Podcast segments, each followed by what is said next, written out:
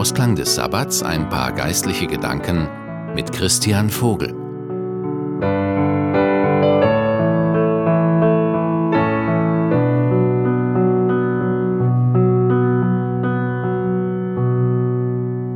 Ein junger Soldat geriet in einen schrecklichen und hoffnungslosen Kampf. Der Feind hatte die Armee dieses jungen Mannes gründlich besiegt. Er und seine Kameraden flüchteten vom Schlachtfeld und rannten um ihr Leben.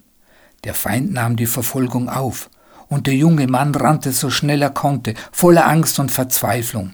Doch bald war er von seinen Kameraden abgeschnitten, und schließlich kam er an einer Felsplatte an, in der sich eine Höhle befand, wissend, dass ihm der Feind dicht auf den Fersen war, und erschöpft von der Jagd beschloss er, sich darin zu verstecken.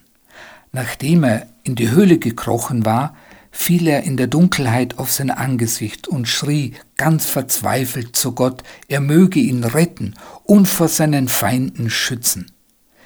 Er traf auch ein Abkommen mit Gott, eines, das viele Menschen auch schon vor ihm abgelegt hatten. Er versprach Gott, wenn er ihn retten würde, dann würde er ihm im Gegenzug dafür den Rest seines Lebens dienen.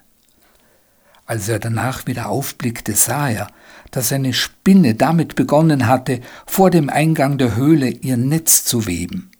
Während er beobachtete, wie die filigranen Fäden langsam aus der Spinne kamen, grübelte der junge Soldat über diese Ironie nach. Er dachte, ich habe Gott um Schutz und Befreiung gebeten und stattdessen schickt er mir eine Spinne. Wie soll eine Spinne mich retten?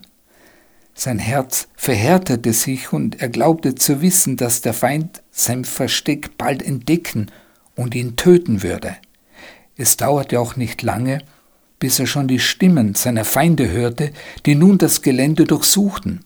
Ein Soldat mit einem Gewehr kam langsam auf den Eingang der Höhle zu.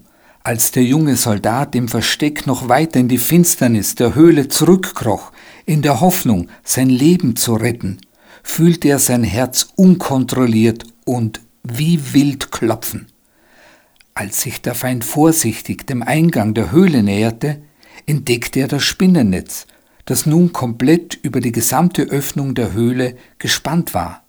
Er wich zurück und rief hinüber zu seinen Kameraden, hier kann keiner drin sein, er hätte das Spinnennetz zerreißen müssen, um hier hineinzukommen, lass uns weitergehen. Jahre später schrieb der junge Mann, der sein Versprechen eingehalten hatte und ein Prediger und Evangelist geworden war, über dieses Erlebnis, was er beobachtet hatte, hat mir in harten Zeiten immer Mut gemacht, besonders wenn alles vollkommen unmöglich aussah.